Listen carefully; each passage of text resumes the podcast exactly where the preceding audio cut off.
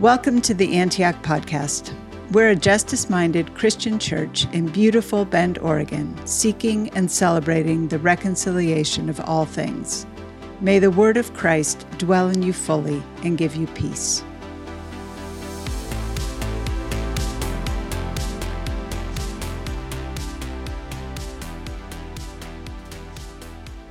The scripture reading today is from the book of John, chapter 3, verses 1 through 17.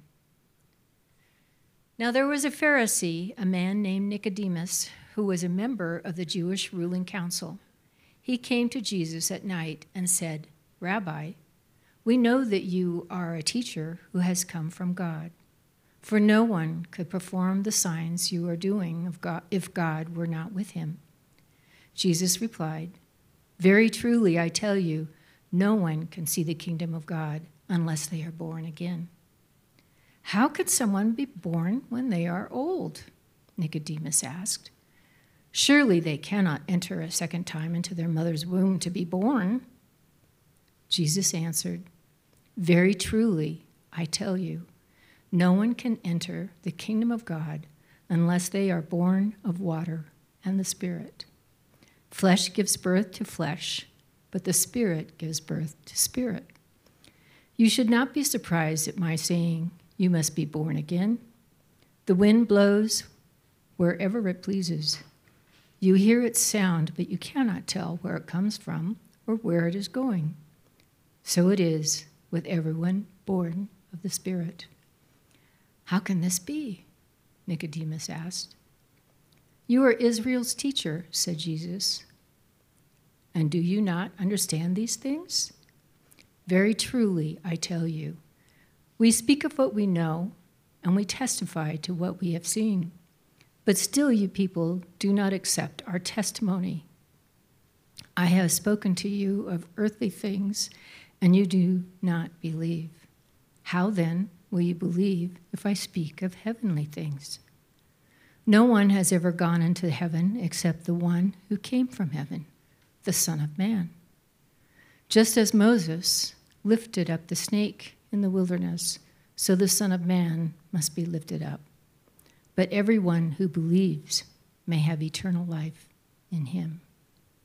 For God so loved the world that he gave his one and only Son, that whoever believes in him shall not perish, but have eternal life. For God did not send his Son into the world to condemn the world but to save the world through him. And this is the word of the Lord.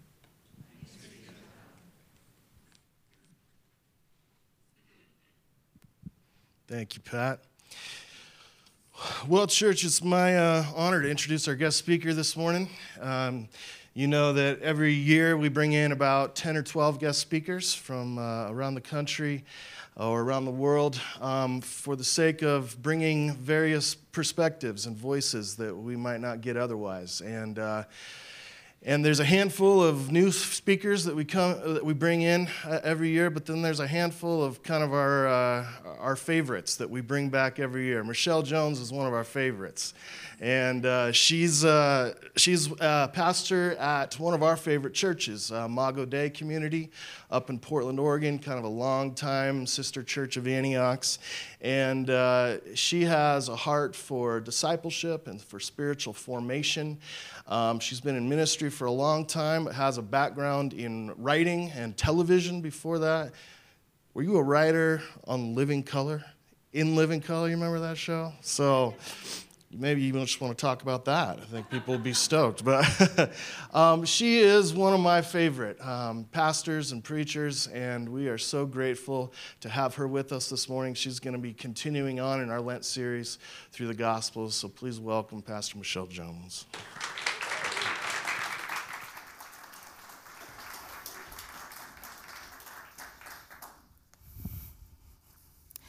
I am convinced that God knows what He's doing when He uh, moves us from one place to another. And the fact that He brought me to ministry through television and entertainment.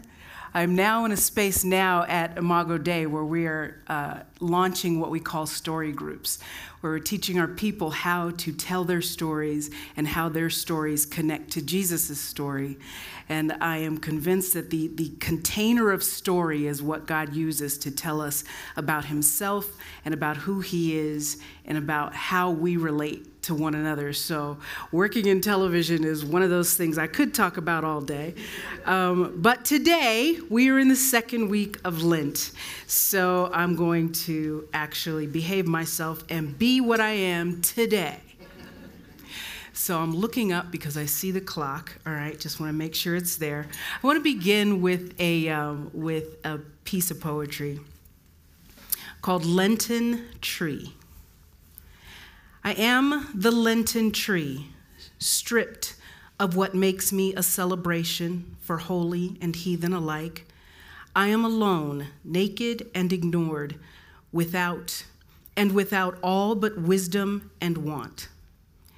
I am ugly and proud, enduring the cold, bending and breathing in the blow, refusing to reject the offer of a cloud shrouded sun. Surely tomorrow follows today, but today is my only gift. Today I am. You are a fool who calls it the dead of winter, for I am your answer, a resurrection. Look upon me. I am an arm reaching up from a grave, bony brown hand praising the unseen God who waits with withoutness. I am a crowded sanctuary full of faith and blind sight, a soundless choir meant for no ears but His, hope deferred, a communion. I am secret worship, sent, sent, uncarried by a howlless wind. In love, we love alone, until the smile which cannot hide forever pulls back the austere shroud to thaw and draw us from the private dance, splitting the skin of eager, suppling fingers to call forth our joy into spring. We are in the second week of Lent, and it's a season that is shifting us back to what matters it's our voluntary return to the wilderness and to God who meets us, mind, body, and soul, with his enoughness.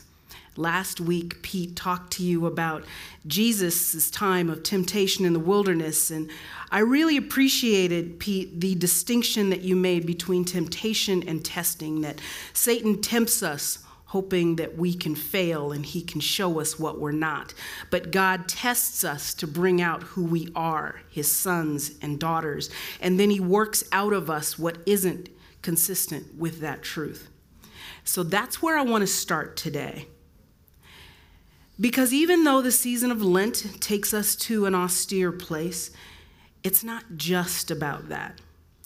To be sure, Lent reminds us how far from God we are, but it also tells us how far God has gone and will go to bring us home. You can't have one without the other.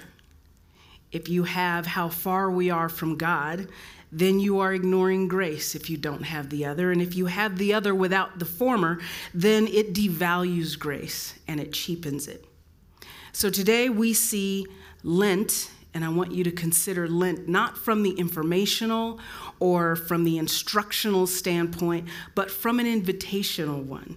Because the finger of God is not pointing or scolding, the finger of God is always beckoning, it's always calling us into Himself. And Lent is as much about belonging to God as it is about being with God, which brings us to our text. John 3 1 through 17. Now, within this passage is the most famous John 3 16, which many people who are saved can recite. But where we're going today is to the story that birthed the born again passage. We're going to see the whole passage, and it will show us not just what it looks like to be distant from God, but it'll also show us how God crossed that distance with Jesus Christ just to have us with him. So we meet a man named Nicodemus, and he's a Pharisee, the Bible says. He's a Pharisee and a member of the Jewish ruling council. Those are specifics that tell us three things about Nicodemus he's a teacher, he's a priest, and he's an influential politician, all rolled into one. That's, that's amazing. And when you think about who Nicodemus is, you think about how he is the guy that everybody goes to to find out how to be in their world, in, in where they were. John 2 and 3 says, He came to Jesus at night and said, Rabbi, we know that you are a teacher who has come from God, for no one could perform the signs you are doing if God were not with him. And then Jesus replies, Verily I tell you, no one can see the kingdom of God unless they are born again. Now, seems like these are two conversations just kind of crossing each other, but they're not. So it says first that he came by night. Now there's lots of conjecture. Did he come by night because he didn't want anybody to know who he was? Did he come by night because he worked all day and he just didn't have time? Why did he come by night? I think the simplest answer is the best. I like to think of things in terms of parables because so much of our passages in scripture are just parabolic. They're just symbolic. He's a guy in the dark, period. I can relate to him that way because I'm in the dark a lot. I go to Jesus a lot because I'm in the dark. And this is where we're going to put Nicodemus today. He's just a dude in the dark with some questions. But here's the thing he comes like a man who knows something. We know. I want you to put a pin in that. We know. We know that you are a teacher come from God. First, he calls him rabbi. Then he says, We know you're a teacher who's come from God because nobody can do the things that you do. So, if that's the case, you know he's a rabbi, you know he's come from God, you know the works that he's done. Why come by night? I'm just saying, just asking. So Jesus doesn't answer him like a man who knows something. Jesus answers him like a man who's looking for something. And so Jesus answers him and says, I tell you, no one can see the kingdom of God unless they are born again. He answers the question Nicodemus is not asking. Because let's look at it. The Pharisees, it, it, specifically mentions he's a Pharisee. And the Pharisees truly did believe that an anointed one, that an anointed Lord would come and overthrow the current government, that a Messiah would restore Israel to the glory of David's kingdom, that the righteous, meaning Pharisees and people like them, would be resurrected and recorded and rewarded in the afterlife for their deeds. And they waited for that and they struggled under Roman rule, but with that hope so even though Nicodemus is foot shuffling, Jesus gets right to the point. Let's just talk about this. If you think I come from God, you want to talk about the kingdom. And we know that this is the case because Nicodemus is right in there. He doesn't say, Oh, I didn't come to talk about that. He starts asking questions right away. So Jesus tells him, No one can see the kingdom unless they are born again. And that word see means you can't physically see it with your eyes, you can't perceive it with the mind, you can't think it, you can't discern it, you can't recognize it, you can't know it unless you are born again. In other words, you can't think, deduce, or figure your way into the kingdom of God. You must be born again in order to see it and understand it. So Nicodemus's reply is very telling. Nicodemus says, "How can someone be born when they are old?" Surely they cannot enter a second time into their mother's womb to be born. Now, we know that Nicodemus is not like an idiot. He didn't actually take this literally. The kingdom conversation is clearly the one that he wants to have. And so, what he wants in this space is he wants clarity. And then he says, Surely a man can't enter into his mother's womb again. Translation, so how do you get in? So, what's the key? Where's the door? What's the action? What do I need to do to be able to get into the kingdom? Now, he, as a Pharisee, is convinced his brain is working around there's got to be some agency. There's got to be something you can do. Because let's face it, at the end, in the resurrection, all of us who have been doing all of the things that we should be doing are going to have eternal life. So be clear, Rabbi, about what it is you're saying when you say, when you talk about the kingdom of God and entering it. So Jesus gets a little clearer. In verses 5 through 8, Jesus answers, Very truly I tell you, no one can enter the kingdom of God unless they are born of water and of the Spirit. Flesh gives birth to flesh, but the Spirit gives birth to spirit. You should not be surprised at my saying, You must be born again. The wind blows wherever it pleases. You hear its sound, but you cannot tell where it comes from or where it's going. So it is with everyone born of the Spirit.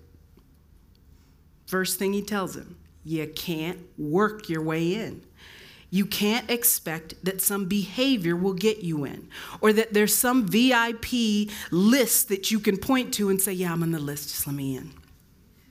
In the same way that even though you hear it, you can't figure out where the wind begins and ends, much less harness it and tell it where to go or how to blow, you cannot control or manage how you're conceived, much less born.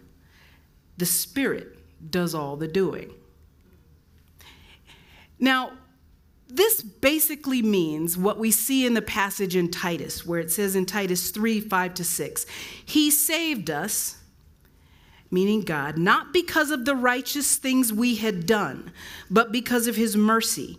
He saved us through the washing of the rebirth and renewal by the Holy Spirit water, and spirit, whom he poured out on us generously through Jesus Christ our Savior. Therefore, 2 Corinthians 5:17 says, "If anyone is in Christ, the new creation has come, or that person is a new creation. The old has gone and the new is here." Nicodemus didn't have Titus, and he didn't have the letter to the church at Corinth. But this image of being born of water and spirit is not something that he would not understand. We see it everywhere in the law and the prophets. We see it in Psalm 51, where David talks about washing him with hyssop and creating in him a clean heart and a new spirit. We see it in the book of Zechariah, in Zechariah 13. But the most obvious one is in Ezekiel 36, 25 to 27 where God says, I will sprinkle clean water on you and you will be clean. I will cleanse you from all your impurities and from all your idols. I will give you a new heart and put a new spirit in you. I will remove from you your heart of stone and give you a heart of flesh, and I will put my spirit in you and move you to follow my decrees and be careful to keep my laws. That is imagery of both water and spirit and what it means to be reborn and what it means to become new. But it is also imagery that you can't do the work. In that passage, God does all the work, and man has absolutely no agency in it. And so then you've got Nicodemus who's just like, but how can this be? I don't get it. And Jesus says, You're Israel's teacher. And how do you not understand this? I'm literally giving you imagery that you are very familiar with. Now you feel Nicodemus's frustration. He stepped into, he's, he's, he's so steeped in his knowledge as a teacher. He's so centered in his work centered legalism as a Pharisee that he cannot help but doubt when he's faced with somebody who's telling him, You can't save yourself unless you let go of yourself. It's the rich young ruler who said, How can I have eternal life? And Jesus said, Get rid of that stuff that you define yourself with and follow me.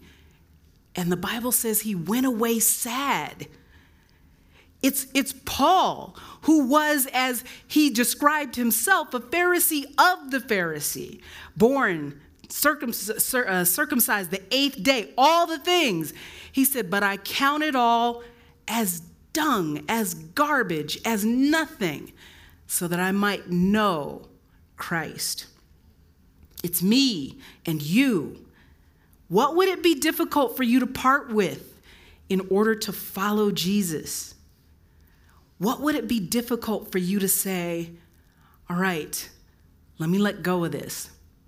If there's anything that comes to your mind, if it's your money, it's your spouse, it's your, your status, it's your children, it's your job, it's your position, whatever it happens to be, start there and say, okay, God, do I have a spiritual understanding of this thing I have in my hand? And if I don't, give me that. Give me the spiritual understanding of it so that I'm not floundering like Nicodemus saying, I don't get it, I just don't get it. What are you willing to part with? So Nicodemus is a teacher and he still can't get it because let's face it, he wants a kingdom that makes sense to him. He wants a kingdom on his terms with a God that he can impress or haggle with. He's trying to strip the kingdom of its mystery so that he can do whatever it takes to acquire it. While Jesus is revealing that in he's Jesus is revealing that the mystery of the kingdom is that you cannot do anything to acquire it. So I was thinking as I was working on this sermon, they're at cross purposes, and I could just hear the Holy Spirit going, ha, pun intended. He's saying you cannot buy it, you cannot earn it, you cannot demand it. You, can, you are not entitled to it, and you can't wrestle it from the hand of God. You can't decipher it or decode its whereabouts. And you can just see Nicodemus pulling his hair out okay, then what can I do? Because you just, you imagine like Dumb and Dumber, where he's you're saying there's a chance. and he's like, so what can I do? And Jesus basically tells him, what you can do is you can trust me. And so he says, John, 3, John 3 11 to 13. Very truly I tell you, we speak of what we know and we testify to what we've seen, but still you people do not accept our testimony. I've spoken to you of earthly things and you do not believe. How then will you believe it if I speak of heavenly things? No one has ever gone into heaven except the one who came from heaven, the Son of Man. Just as Moses lifted up the snake in the wilderness, so the Son of Man must be lifted up that everyone who believes may have eternal life. You, Nicodemus, can trust me because of who you are. Jesus has fulfilled every requirement of the law to be believed. He says, Remember when I told you to stick a pin in we know? Well, we establishes that there are two or more people who know that you are a teacher from God. So then Jesus says, We know what we speak of. In other words, truth is established in the mouth of two or more. And so Jesus is telling him, in the same way you say, We know that you are X, Y, and Z, Jesus is saying, We know what we know. And we know, Jesus says the same, the same thing, but he says, We know. And he says, It's him John the Baptist, the disciples, these people, he says, We've seen it, we've touched it, we know it, we have it. We've experienced, we've seen it, and you won't accept our testimony. You're a teacher, you're Israel's teacher, and you speak what we know, what you know. Or you rather, you know what you speak. You know what it is you're saying. Jesus is saying, but we speak what we know, where we've been, we get it and we understand it, and we are witnesses. And your own law says that if we know and we understand because we were there and we witnessed it, then two or more of us say it, you should believe it, and it's truth. But you won't believe it. And then he says, You can trust me because of who I am. I have spoken to you of earthly things and you do not believe. How then will you believe if I speak of heavenly things? No one has gone into heaven except the one who came down from heaven, the Son of Man. Now, Jesus goes total Captain Obvious here on Nicodemus. And if you notice, he's just getting clearer and clearer and clearer and clearer. He says, Look, I talk to you of earthly things, babies, wind, witnesses, all those things, testimony. These are things that have happened on earth, and you're not getting it, and you don't believe it. So he says, How will you believe when I speak of heavenly things? Translation, I can speak of heavenly things. And then he says, Because no one has gone up to heaven. Who in here has ever been skydiving? There we go. Okay. If this guy, you've never been skydiving, tells you you should go, it's amazing. Are you going to believe that guy?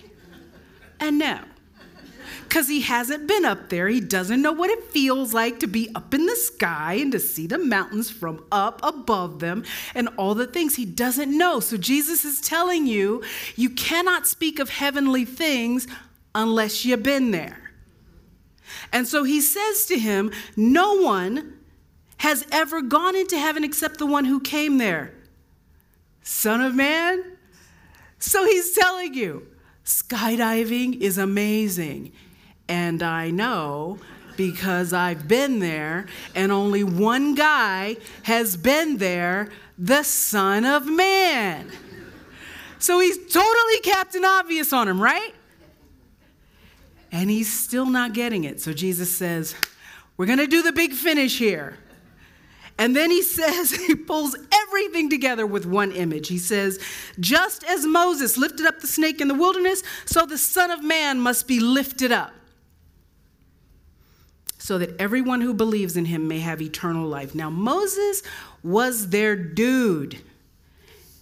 The dumbest Jew who flunked out of Hebrew school knows the story that he's referring to here. It's in Numbers 21. Israel is impatient. They're mad at God. How come you out in the wilderness? We hate you. You're awful. Moses, we hate you too. You suck. God sucks. Everybody sucks. And so God's just like, ah, these people. So he sends snakes and they're venomous snakes and they start to like bite these people and they start to kill them.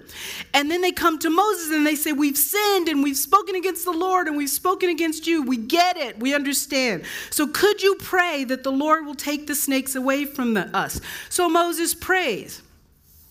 And then the lord said to moses make a snake put it up on a pole. Anyone who is bitten can look at it and live. So Moses made a bronze snake and put it on a pole. And when anyone who was bitten by the snake looked at the bronze snake, they lived.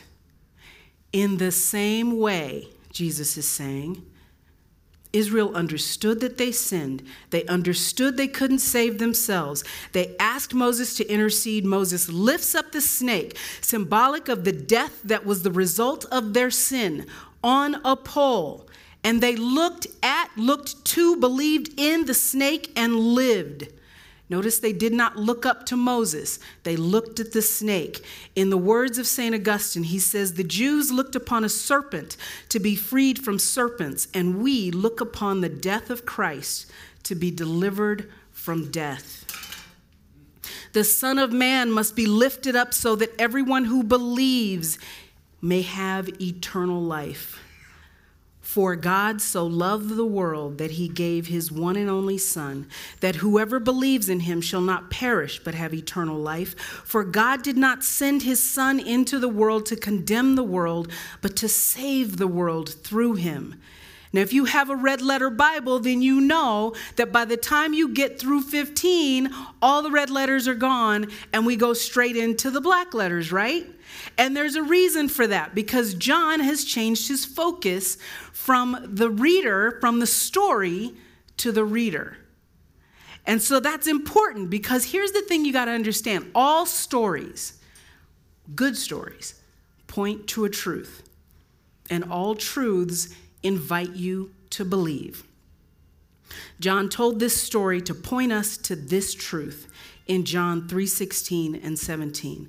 And by doing so he invites us to believe in the same way Jesus invites Nicodemus to see to, to invites Nicodemus to be saved. Jesus was not trying to condemn Nicodemus. He's trying to save Nicodemus. Nicodemus, who believes he's already saved because he's a Pharisee, who believes Moses is his father, who believes that he can work, earn, or behave himself into eternal life. So let me switch my focus. Let me switch my focus from the sermon to the listener.